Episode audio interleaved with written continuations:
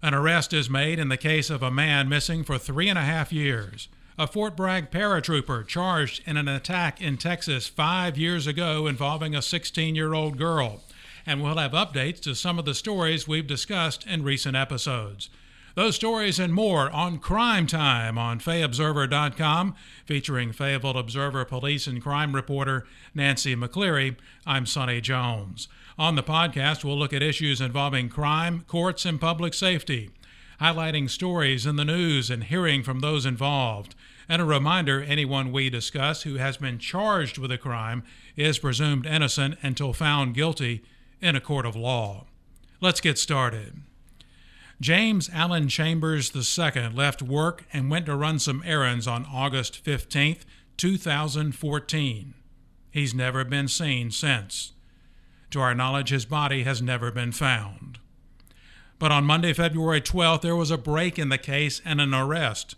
24 year old Howard Ashelman of Wade was arrested in Randolph County and charged with first degree murder and robbery with a dangerous weapon. Nancy, tell us about this case as I understand that Ashelman is back in Cumberland County. Give us some details on this chilling case. Well, Mr. Ashelman is in fact back in the county, and he had a first appearance hearing um, earlier this week in district court. According to what um, I have found out, he was a co worker of Mr. Chambers, and arrest warrants indicate robbery was the motive the warrants say that Mr. Chambers was robbed of $100.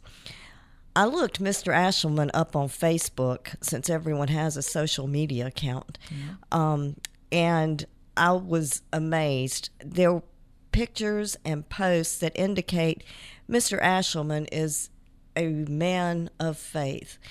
Uh, it also listed his residence as Nonesuch, Kentucky.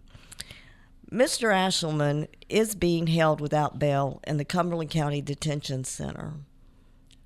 Did you get any information, Nancy, on, on what led to the break in this case? Why now, three and a half years later, uh, they were able to make a, an arrest in this? I don't know at this point, but I know um, I can say that I was contacted a year or so ago, maybe more than that, by someone who mentioned Mr. Ashelman's name in connection with this. And if you mentioned he, uh, Mr. Ashelman, had a first appearance in uh, the Cumberland County courts uh, earlier this week. What was that like? And, and, and Mr. Chambers' family was there as well. That that had to be difficult. Mr. Um, Mr. Chambers' mother and father, um, both are they are divorced and both are remarried, but both were there with their spouses. Um, his mother sat on the same bench that I was sitting on, and she really just wanted one thing, and that was to see the face of the man who killed her son. After the hearing, um, she struggled definitely uh, in trying to keep her emotions. Um, throughout the hearing, she just clenched the hand of her husband who sat beside her. Um, the Ashelmans, I'm sorry, um, the Chambers would would like to see justice done. Well, we'll keep you up to date on this case as it works its way through the court system. Our next case involving a Fort Bragg soldier who is accused of attacking a 16 year old girl while wielding an axe, leaving her for dead in a field in Texas. Nancy, the details on this case involving 24 year old Private First Class Levi Austin Goss He's charged with aggravated sexual assault on a child and aggravated kidnapping. Just a, a, a bizarre, unusual story out of Texas this week. Well, um, Mr. Goss was, in fact, arrested here in Cumberland County on a fugitive from justice warrant from Harris County, Texas, which is where Houston is located. Um, he was wanted there, as you said, for the aggravated sexual assault on a child and aggravated kidnapping. Mr. Goss appeared in court um, and waived his right to extradition. As of today, he remains in the Cumberland County Detention Center, but I'm sure he'll be returned to Texas soon. Um, apparently, the reports that I've heard indicate that this happened at, in February of 2013 uh, before he entered the military, and it happened in Harris County, Texas.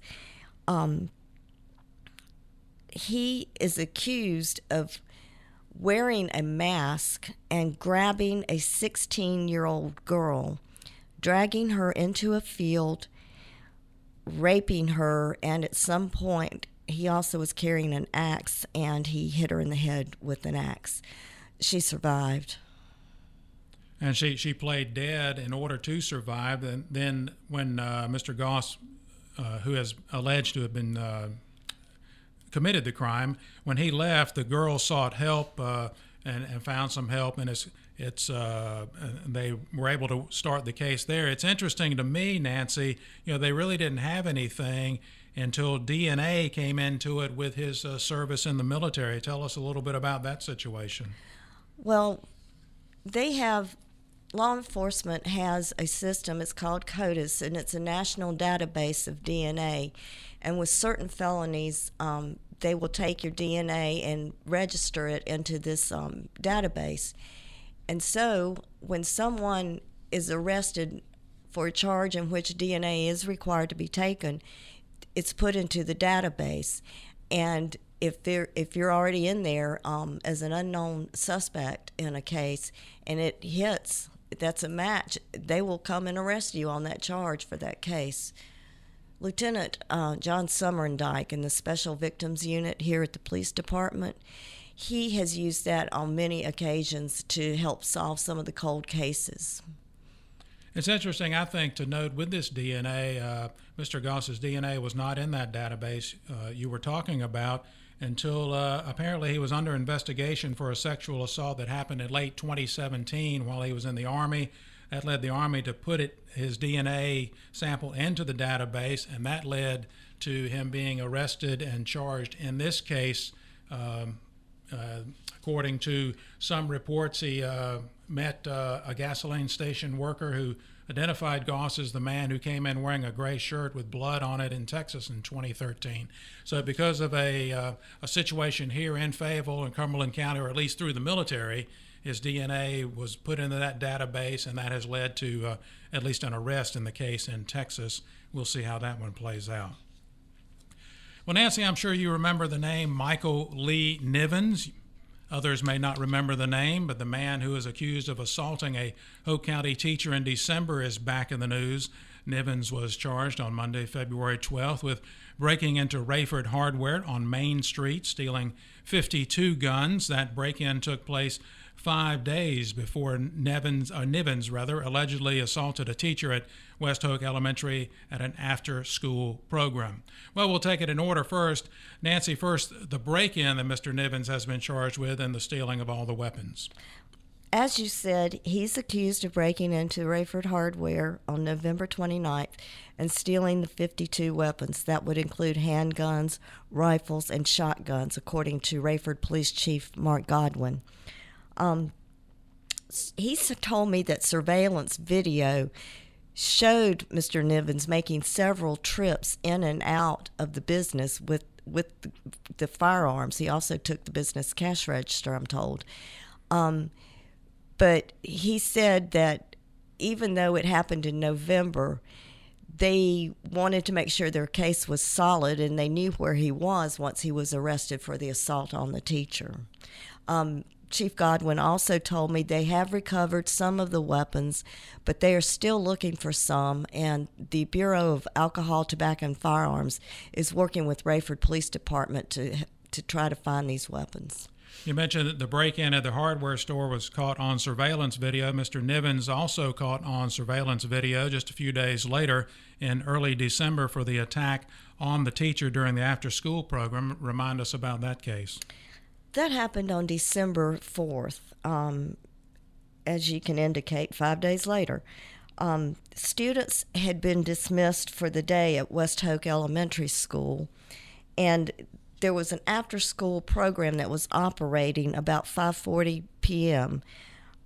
Mr. Nivens entered the building through an unlocked door, according to Hoke County Sheriff uh, Hubert Peterkin. When Mr. Nivens encountered the teacher, he asked her about a former employee and then he attacked the woman with a metal object. They have never said, to my knowledge, what that metal object was. but he struck this woman in the face, the heads, and the hand, the head and the hands, and she underwent surgery at Cape Fear Valley Medical Center. Nivens subsequently was charged with attempted first degree murder and robbery with a dangerous weapon. He remains in the Hoke County Detention Center under a $2 million plus bond. Yeah. Uh, have, have, they give you any indication? Are, are these cases, the, the robbery at the hardware store and the attack on the teacher five days later, is any indication that they're related or just kind of random and. Uh... Not according to the people that I have spoken with. Okay. It's also interesting to note uh, Mr. Nivens, Michael Lee Nivens, is accused in an unrelated case of breaking into four Hoke County churches sex offenses to include first degree rape, first degree sex offense, larceny of a motor vehicle, and possession of a firearm by a felon. You mentioned he is in the Hoke County Detention Center. Bail has been increased to about $2.5 million now. Well, Nancy, let's talk about some of the stories to update from our first couple of shows that we've done on the podcast here. We want to keep folks up to date on it. Cumberland County Deputy Tajay, Tajay uh, Murray was cleared of any improper actions in a pepper spraying incident involving student Frank Rivers at 71st High School. That's the finding of a sheriff's office internal investigation. The encounter was captured on cell phone video, posted on social media. What isn't? these days. That drew the attention to it, led to the investigation. Nancy, refresh our memory a little bit. What exactly happened on February 6th that led to the student getting pepper sprayed by the deputy? I believe it was after school, and the students were in the school bus parking lot.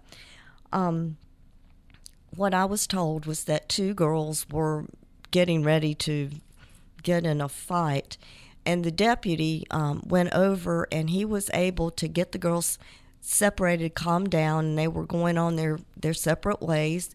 And Mr. Rivers um, apparently, for some reason, felt he needed to intervene in this. Um, I don't know why, but he did. And as it is seen on the video, he is pepper sprayed in the face.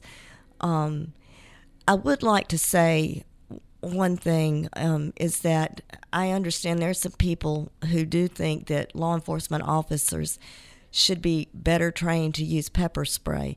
And I would certainly say that all law enforcement officers at all agencies that I'm familiar with have undergone the standard um, training for using pepper spray in law enforcement situations. And part of that is, I believe, you get pepper sprayed yourself yes, indeed, I have seen that. Exactly, I saw that at the uh, at the police academy. You haven't taken part in that? No, okay. no, not yet. That, that, oh, not no. Yet. Well, we, we, I'm, I'm, sure we can arrange that uh, if you would like.